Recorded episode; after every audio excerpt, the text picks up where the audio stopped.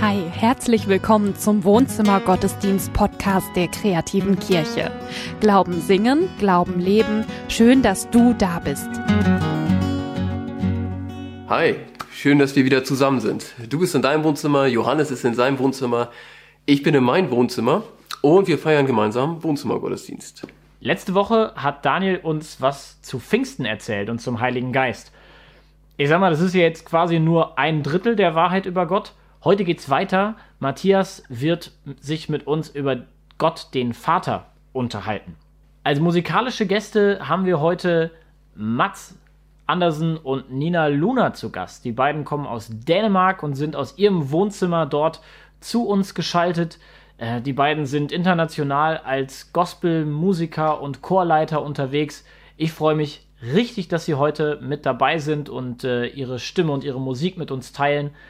Nina and Mats, it's great to have you here. Welcome. Thank you so much. Good to see you. Äh, Johannes, unser Thema ist hier heute. Der Apfel fällt nicht weit vom Stamm. Hast du diesen Satz schon mal gehört? Ich glaube in der Formulierung nicht. Aber ähm, meiner Frau ist mal aufgefallen, dass ich ähm, so eine Gelassenheit habe gegenüber Problemen, die ich jetzt akut nicht so lösen kann. Und da sagte sie, dass ich das von meinem Papa hätte. Manchmal, manchmal nervt es auch meine Frau, dass ich, dass ich, dass ich gegenüber Problemen so, so, so entspannt manchmal bin. Es ist ja innerhalb einer Ehe schon eine heikle Frage oder eine heikle Aussage, so, du bist so oder so, wie dein, wie dein Vater, wie deine Mutter. Wie ist das denn bei euch? Gibt es so Situationen, in denen, äh, in denen deine Frau das auch zu dir sagt? Wie Ja, aber nur so halb im Spaß, wenn sie mich ärgern will. Also, ja, es sind so Kleinigkeiten. Das sind irgendwelche, irgendwelche, irgendwelche Macken, ja, dass ich äh, manchmal 100 Sachen Ja. auf einmal versuche zu machen und so. Äh, sie sagt das eigentlich nur im Spaß. Ich warte aber auf den Tag, wo sie mit voller Ernsthaftigkeit sagt, Schatz, ja, diese Charaktereigenschaft oder was auch immer, die, die hast du von deinem himmlischen Vater. So, weil unser Thema hat ja heute, dieser Apfel fällt nicht weit vom Stamm, es geht ja in beide Richtungen. Und ich ehrlich bin, das erwarte ich eigentlich von Matthias heute, ja, dass er in der Predigt, dass das so reingeht, dass, dass, ähm, dass diese Perspektive ihr deutlich wird. So, das hoffe ich. Nee, aber also jetzt in Ernst, ich glaube, es ist gut, wir uns Gottesdienst feiern. Es ist, glaube ich, gut, wenn wir von diesem Gottesdienst was erwarten. Also lass uns das Herz aufmachen, lass uns damit rechnen, dass Gott da ist, weil er da ist. Und lass uns auch damit rechnen, dass er uns anspricht, dass er uns verändert, dass er uns mit dem Heiligen Geist verbindet. Wenn er unser Vater ist, dann sind wir ja alles seine Kinder und auch alle Geschwister im Glauben. Ähm, und so haben wir eine besondere Verbindung mit ihm und miteinander. Und so feiern wir diesen Gottesdienst im Namen des Vaters und des Sohnes und des Heiligen Geistes. Amen. Amen. Man kann den friedlichen Alltag einer Ehe empfindlich stören mit nur einem einzigen Satz. Du wirst deiner Mutter immer ähnlicher. Bei uns zu Hause funktioniert das auch andersrum, nämlich wenn mich meine Frau daran erinnert, wie ähnlich ich meinem Vater bin, vor allen Dingen dann, wenn ich wieder meine Sachen irgendwo vergesse, mein Portemonnaie, wo ich das schon überall liegen gelassen habe, das ist legendär. Und dann kommt dieser Satz, der mich wirklich schnell auf die Palme bringt, ganz der Vater. Andererseits bin ich natürlich auch froh, wenn ich Merkmale von mir an meinen eigenen Kindern entdecke. Zum Beispiel an meinem Sohn, der ist acht. Da bin ich ganz sicher, dass er seine Kreativität und seine Musikalität, dass er das von seinem Vater hat. Und natürlich auch alle anderen positiven Eigenschaften, das ist ja klar. Das ist vielleicht schon so zwei Jahre her ungefähr, da ist mir aufgefallen, dass er sogar so ähnlich geht, geht wie ich. Und ich habe mich total gefreut, bin zu meiner Frau gegangen und habe gesagt, sag mal, ist dir was an seinem Gang aufgefallen? Und dann hat sie gesagt, ja, der geht wie dein Vater. Wir können es nun mal drehen und wenden, wie wir wollen. Unsere Eltern, die werden wir nicht los. Egal, ob unser Verhältnis zu denen gut ist oder schlecht, ob wir dankbar sind für das, was wir mitbekommen haben oder traurig darüber, was wir nicht mitbekommen haben. Talente, Einstellungen, Wesensmerkmale, die werden weitergegeben an die nächste Generation. Ganz der Vater, ganz die Mutter. Das ist der Satz, den wir dann hören. Für Prominente ist das ja besonders schwierig, weil man dann immer denkt, es ist, der muss doch sein wie sein Vater, die muss doch sein wie seine Mutter. Ein prominentes Beispiel dafür ist August von Goethe. Okay, ich gebe zu, Goethe ist kein A-Promi unserer Tage, aber naja, den kennt man noch. Johann Wolfgang von Goethe hatte einen Sohn August und der war nicht so begabt wie sein Vater. Manche sagen, er war gänzlich talentfrei, aber die Erwartungen an ihn waren riesig hoch und er konnte sie natürlich nicht erfüllen und darüber ist er tatsächlich alkoholkrank geworden und schon mit 40 Jahren gestorben. Und selbst im Tod, da konnte er es immer noch nicht schaffen, als eigene Person wahrgenommen zu werden, denn auf seinem Grabstein steht noch kein Name, sondern nur Goethes Filius, also der Sohn Goethes liegt hier. Was wir sind, was wir denken, was wir fühlen, das sind wir eben auch durch unsere Eltern. Im Glaubensbekenntnis, da sprechen wir, ich glaube an Gott den Vater, den Allmächtigen, den Schöpfer des Himmels und der Erden. Letzte Woche hat Daniel ja über den Heiligen Geist gesprochen. Der ist im Grunde genommen die Antwort auf die Frage, wie können wir Gott erleben? Wie können wir Gott begegnen? Und dieser Artikel über den Schöpfer, der erste Artikel im Glaubensbekenntnis, das ist die Antwort auf die Frage, wo kommen wir her? Wo gehen wir hin? Mit Gott dem Schöpfer, da verbinden wir ja diese Merkmale, die wir üblicherweise Gott zuschreiben, nämlich dass er allmächtig ist, dass er allwissend ist, dass er ewig ist, dass er gerecht ist. Aber letztlich ist das ein Bild. Es ist vielleicht das stärkste Bild, das wir haben im Christentum, weil, naja, jeder Mensch, ausnahmslos jeder, hat Vater und Mutter, auch wenn er sie nicht kennt. Aber trotzdem ist es nur ein Bild. Und das Bild, was wir von Gott haben, das ist nicht vom Himmel gefallen, sondern darin bildet sich ab, wie wir Gott kennengelernt haben, wie unsere Eltern, wie uns als Kindern von Gott erzählt worden ist, aber auch wie wir unseren eigenen Vater, wie wir unsere eigene Mutter erlebt haben. Theologie ist zu einem großen Teil Biografie oder etwas einfacher ausgedrückt, was wir glauben, ist auch ein Produkt unseres bisherigen Lebens. Der Psychoanalytiker Tilman Moser hat in den 70er Jahren dazu ein Buch geschrieben, was damals auch relativ bekannt war. Das hieß Gottesvergiftung. Und da hat er drin untersucht, wie das eigentlich kommt, dass ein, dass Menschen das Bild entwickeln, dass es einen rachsüchtigen, strengen Gott gibt. Das war in der Generation besonders ähm, dramatisch oder besonders wichtig, diese Frage, weil es eine Generation war von Menschen, deren Eltern schwer traumatisiert waren vom Krieg oder wo eben viele Väter auch nicht da waren.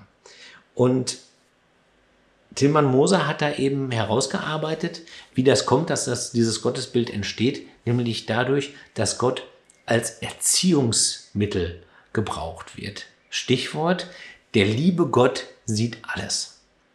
Da hat es damals auch ein Lied dazu gegeben. Pass auf, kleines Auge, was du siehst.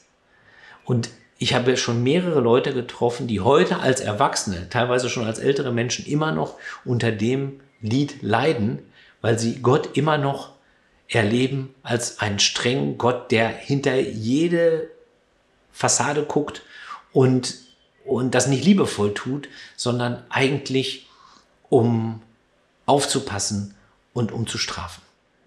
Gott ist als Erziehungsmittel gebraucht worden. Dadurch entsteht dieses Bild des rachsüchtigen Gottes.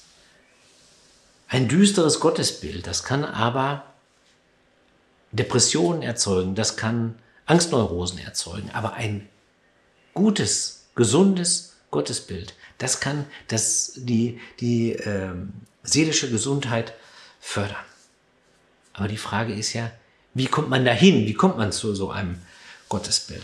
Das ist umso wichtiger, weil wir ja nicht nur das Produkt unserer Eltern sind, unter anderem unserer Eltern, sondern wir geben das ja weiter an unsere eigenen Kinder, an die nächste Generation. Das gilt auch für dich, wenn du noch keine Kinder hast oder keine Kinder hast. Denn du weißt nicht, ob du nicht doch selber Vorbild von jemandem bist. Und das ist eine große, große Last. Das ist schwierig, immer Vorbild zu sein.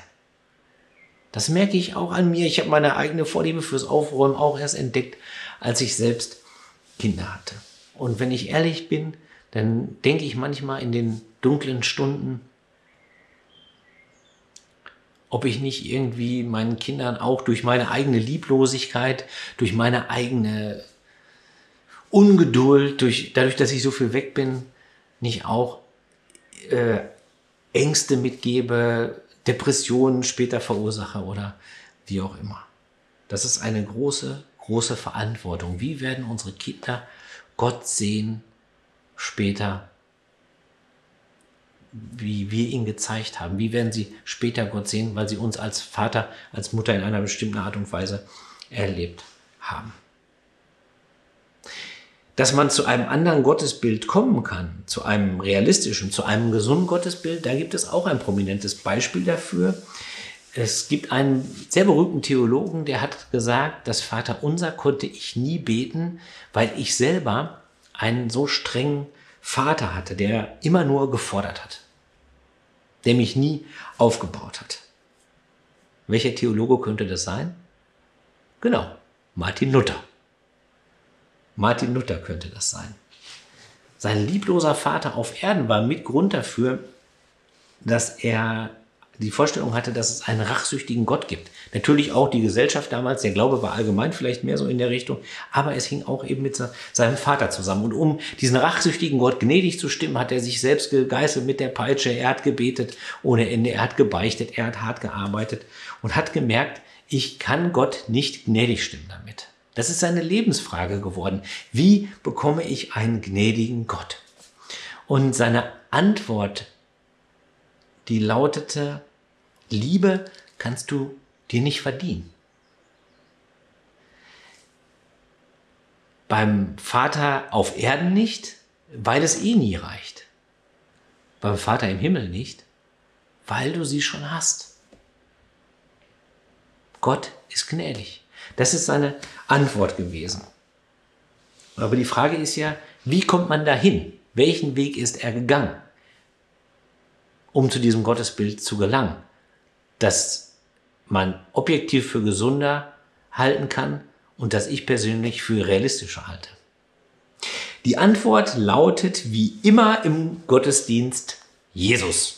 Ich gebe zu, das ist wenig überraschend, aber es ist eben so, dass Jesus der Einzige ist, für den Vater im Himmel kein Bild ist, sondern Vater im Himmel ist das, was er erlebt, hautnah, was er als unmittelbares Gegenüber erkennt, das, was uns ja in unserem Glauben selber fehlt. Gott in der Nahaufnahme. So nah, dass Jesus sagen kann, ich und der Vater sind eins im Johannesevangelium. Und wie ist dieser Vater, den er da erlebt? Das erzählt er uns mit einem Gleichnis, einem sehr berühmten Gleichnis, das Gleichnis vom verlorenen Sohn, hast du wahrscheinlich auch schon hundertmal gehört. Wenn nicht, ich fasse es mal ganz kurz zusammen, wenigstens den Teil, den wir brauchen. Ein Vater hat zwei Söhne und der eine Sohn lässt sich sein Erbteil auszahlen, nimmt das alles, geht ins Ausland und verjubelt alles. Am Ende geht es ihm so schlecht, dass er schon mit den Schweinen ums Futter streiten muss. Und da sagt er sich, okay, alles ist besser als das hier. Ich will zurück zum Vater, aber nicht als Sohn, sondern ich möchte einfach nur bei dem arbeiten. Und er geht nach Hause und der Vater sieht ihn von Weitem und läuft ihm entgegen und schließt ihn in die Arme und ist einfach glücklich, dass er wieder da ist. Ohne dass er abwartet die Entschuldigung des Sohnes, die interessiert ihn nicht. Ohne dass er dass er irgendwie erst zweifelt oder so oder zögert. So ist Gott der Vater. Gott ist Liebe. So heißt es auch im ersten Johannesbrief 4,16. Gott ist die Liebe. Und weiter heißt es dann, Angst ist nicht in der Liebe, sondern die vollkommene Liebe treibt die Angst aus. Denn die Angst rechnet mit Strafe. Wer sich aber fürchtet, der ist nicht vollkommen in der Liebe. Gott ist Liebe.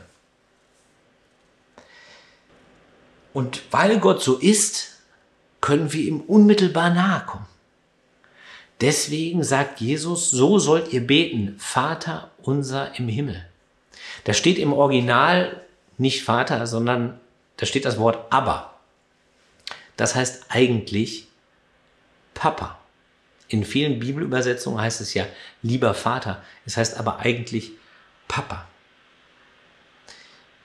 Ich gebe zu, Gott mit Papa anzureden, das geht mir persönlich nicht so leicht über die Lippen, aber selbst Papst Franziskus hat schon mal dazu aufgefordert, dass wir Gott eigentlich so ansprechen müssten. Naja, vielleicht kann ich es ja mal irgendwann. Wahrscheinlich privat eher als im Gottesdienst. Weil Gott liebt, können wir ihm so unmittelbar nahe kommen. Und auch wenn mir das jetzt auch schwer über die Lippen geht, aber eigentlich ist es deswegen auch richtiger zu sagen, Gott ist wie eine, wie ein liebender Vater und wie eine liebende Mutter. Das ist ja ein bisschen umstritten in der Bibel mit gerechter Sprache, ob das nun richtig ist oder nicht. Aber es ist sicherlich nicht falsch, denn das heißt ja auch, Gott schuf den Mensch zu seinem Bilde und er schuf ihn als Mann und Frau. Und in Jesaja 66 heißt es, ich werde euch trösten, wie ein eine Mutter tröstet. Gott als Mutter anreden, auch das fällt mir schwer. Aber es wäre richtiger, weil wir dann das Liebende besser und stärker mitdenken. Denn es geht ja darum, zu einem realistischeren Gottesbild zu kommen. Wenn du häufig in den Gottesdienst gehst, dann denkst du vielleicht, ja, das habe ich jetzt schon tausendmal gehört und es ist auch schon ein bisschen abgenutzt, um ehrlich zu sein. Und ja, es stimmt, es ist vielleicht ein bisschen abgenutzt und vielleicht benutzen wir das in der Kirche auch inflationär, aber es ist unendlich wichtig und das hat sich diese Woche wieder gezeigt, nämlich als Präsident Trump meinte, er könnte die Bibel als Waffe einsetzen. Du hast das vielleicht mitbekommen, er hat sich den Weg freiräumen lassen mit Tränengas durch die Demonstranten in Washington, um vor einer Kirche zu posieren mit der Heiligen Schrift in der Hand. Und er wollte damit den Eindruck erzeugen, er hätte mit der Heiligen Schrift in der Hand persönlich diese belagerte Kirche befreit. Nebenbei bemerkt, eigentlich haben ja die Demonstranten den Willen Gottes getan, denn sie haben ja friedlich für Gerechtigkeit demonstriert. Und beides liebt Gott. Aber gut, ich will aber nicht einfach nur auf Trump rumdreschen, auch wenn das angebracht ist, sondern ich will eigentlich fragen, dich und mich, warum erzeugt er dieses Bild? Warum will er dieses Bild in die Medien bringen? Er will das Bild in die Medien bringen, weil es nicht nur in Amerika, sondern überall auf der Welt Christen gibt, die ihm Recht geben. Die so hartherzig sind, dass sie sagen, stimmt, den Demonstranten, die sind im Unrecht, denen muss man eins auf die Mütze geben. Das Wort Gottes als Schlagwaffe. Und diesen Christen muss man einfach sagen, Leute, das ist nicht das Bild, was Jesus uns vermittelt hat. Gott ist die Liebe. Das ist sein Wesen. Und wir dürfen nicht müde werden, das zu sagen und danach zu leben. Gott ist die Liebe und wir dürfen Gott nahe kommen. So ist der Vater, den wir durch Jesus kennengelernt haben. So ist Gott die Mutter, die wir durch Jesus kennengelernt haben. Ich bin eigentlich am Ende unseren Eltern hier auf der Erde ähnlich zu sein. Das ist ganz einfach. Das passiert von alleine, ob wir das wollen oder nicht. Unserem Vater im Himmel ähnlicher zu werden. Das ist eine Entscheidung. Aber wie wunderbar wäre das, wenn man später mal über uns sagen würde, ganz der Vater. So, Marzenina, thank you for being here. You are, when I'm informed correctly, um, parents to two children, is that right? Yes. That's right. Yeah. And of course, you are, as uh, all of us, um, children. You are children to your uh, to your parents is there anything about your parents that you are very similar to? Uh, yes, I, I th- that's a dangerous question. Yeah, I Um, know. yes, uh, I I see I see similarities between me and my mom uh, a lot, but also as I get older, I see a lot of my dad and myself. My husband has has uh, made me aware that when I speak on the phone with my mom, we have a very very specific way of ending the call. We have a kind of a exchange of words that is exactly the same in the same t- in, uh, in the same pitch and at the same timing every time. It's like a chorus of a gospel song or Yeah. something like that. It's going on and on. yeah, it's the same every time, and we have a lot of. I think we have a lot of body language that runs in the family, and then of course we have a lot of the same opinions about things. We also have things where we disagree, but there's kind of the same core of um, of uh, yeah fellowship and uh, where we come from. That's very clear Yeah. to me. And how how does it how does it feel to be uh, compared that way with your with your mother? Uh, I have no problem with that. When I was a kid, it was different. I was always uh, Marianne's daughter, uh, but now Okay. uh, I'm I'm proud of my mom and I'm proud of uh, everything she stands for. So I'm I'm proud to be to be compared to her. What what about you, Mats? Is there is there anything uh, your wife recognized about you uh, that is quite similar to your father? Well, I, I, first of all, I love that you're having the both of us on the same interview. So we have to, to answer the questions while still ha- being, being make sure that that we don't say something that can be used against us later on. So it's it's a quite difficult way to well. Well, of course, there's uh, similarities to my parents. I have um, I have a lot from my father work-wise. I, I see my father is very he's very a, a man who takes action on things. He he do things. He gets things done, and sometimes he don't know how to do it, but he finds out a way and he'll he'll do it anyway. And I have that from him uh, for for sure. And my mother is is more like uh, a very emotional and very um, very uh, social uh, creature um, Competent. a co- competent person who, who speaks a lot. And I love to speak a lot too, sometimes too much, and it, it makes it difficult for others in the room to to get to say something. Yes. so yeah, a lot of similarities. That's just two of them. It it speaks a lot about about a childhood when when we can say um, there are similarities with our parents, and I'm okay with it.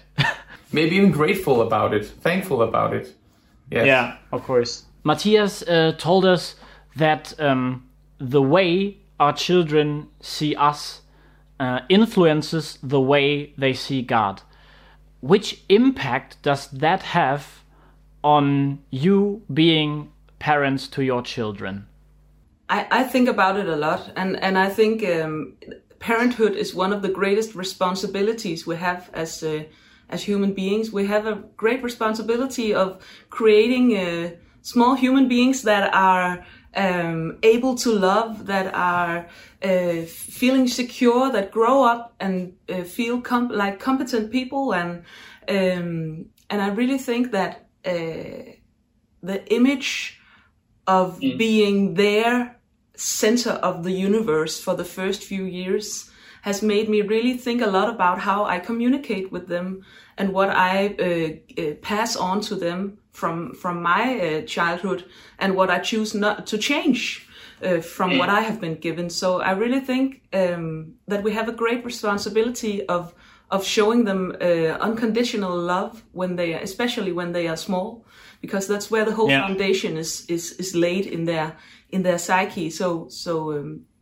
so we kind of have that mother and father figure that uh, uh, we have that role to our children, uh, the way that we think of of God having His love for us right now, and I think it's really true that that uh, that the way we think about uh, our parents is how we think about God. It's a really good perspective and important to have with us when we meet people who struggle with faith. That there might be uh, extra things they need to overcome to be able to to get a, uh, to just surrender to to the love of God. There, there must be a lot of mistrust, and there can be a lot of of uh, things in our upbringing that can can keep us from from relying on God. the, the this image of God uh, as um as, as a father do you do you feel a special responsibility with this traditional image as God as a father actually I've been I've been struggling myself during the last couple of years with responsibility. So responsibility is a big part of my upbringing and my life and it's it's made a lot of good, brought a lot of good into my life, but sometimes responsibility also can feel like a heavy burden that you have to carry and it sometimes makes us makes me stressful, anxious, uh, scared, uh, a lot of things, uh, sad. So so I've been I've been trying during the last couple of years to to uh, to look at it, to change the perspective, the way I look at it, not like uh, something I had to live up to, but more like something I, ha- I can lean back into. That I'm already loved, I'm already created as I am supposed to be. I don't have to live up to anything. So I've been I've been really trying to to say the biggest responsibility for me is to feel loved. That's my biggest responsibility. If I can really feel in the, in the bottom of my heart that I am special, that I'm loved, that I'm someone who's who's amazing enough for God to love, then I can I can share that that uh, feeling, that emotion, that way of being with my kids. M- Matthias uh, uh, t- also told us uh, also told us about um, the female side of God as a mother. That our image of God is only complete when we talk to talk to God as a father and a mother. How does that sound to you? Uh, can you imagine um, to call a mother in in a prayer or uh, even to, to to write a gospel song about it? That that God cares about us as a mother. Yeah, I think there's a cultural thing that it's not something we usually do, so that might give a little resistance. But but I can relate to the idea. Uh, naturally, females are more compelled to care for our kids. It's a natural thing that it's it comes more natural. Usually, it comes more natural to to women. We as humans have created those those boxes of understanding Yeah. a gender. But I think God has no gender. Uh, and we call him father because of our cultural upbringing. The father has always uh, historically been the the leader of the house of the uh, uh, of the um, society. But i think with the with the gender roles changing uh, these years i think that we see a lot of fathers being very caring and very loving. So yes. So uh, so maybe we don't need to change anything because our image on gender is changing. So the word father can contain as l- much love and care as the word mother can. So I think we are, I think uh, we don't need to change anything actually. you work with choirs from uh, from all over the world, and I imagine um, that uh, it takes a big part in your work and uh, in your personal faith, maybe um, that uh, we are as human beings all brothers and sisters because we all have the same Father, God, who creates each and every one of us uh, unique and loves us all the same. Uh, how do you experience this brother and sisterhood um, in your in your work? Maybe you can share some some stories of that.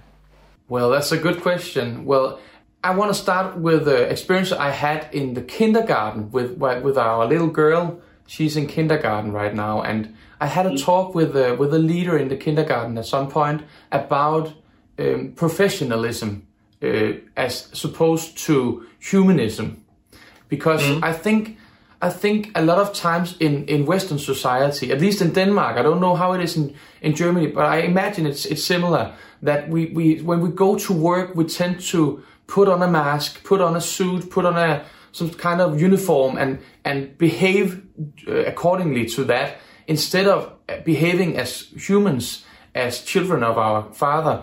When, when I work with choirs and when I work with people and when I I'm amongst people uh, uh, besides my work, it's I, I'm I'm dreaming of coming to a position in our culture and in my own life where there's no difference if I'm working with a choir, if I'm being around my friends, if well, we're supposed to love each other, all of us. That's that's that's the that's the the main job I I, I believe. So if that's true, then it's it doesn't matter if I'm leading a choir, if I'm hanging out with friends, if I'm with my family. I, I'm I'm supposed to put on the, the right the right set of eyes, my heart, the heart of my, the eyes of my heart, and look at everyone with the same love that my Father has for me. Yeah, and I and I think that uh, that that's what is happening in the gospel choirs. That that professionalism that people usually walk around with, or that distancing from other people, is kind of it's breaking down those walls when we sing together, and when we Yeah. sing about love, and when we sing about God, people come together across. Uh, different uh, social levels and experience, and it doesn't really matter if you're a really good singer or a medium singer or a bad singer, a new singer. It's just all about expressing yourself and being in fellowship. And I love that about the gospel choirs that Yeah. it, it doesn't matter where in the world you are. It's all about fellowship and coming together around a message of uh, unconditional love.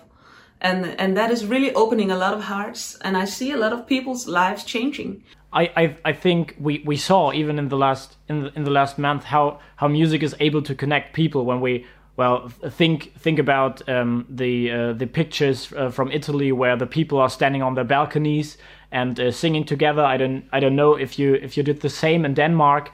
I, I think when we uh, uh, when we sing together we are connected. But when we sing together to to one God, to one to one Father, um, the the connection, the community is even even stronger as we know there's there's one God who creates each and every one of us unique and loves us all the same. And here we are as a community, as brothers and sisters. I think there's uh, n- not that many situations uh, we feel it like we feel it in a choir with a, with a, with a gospel song. I, I experienced uh, a person coming to me saying, uh, "I don't think I believe in God. Can I still be in the choir?" And and uh, and I answered, "It doesn't matter. He believes in you, so don't worry."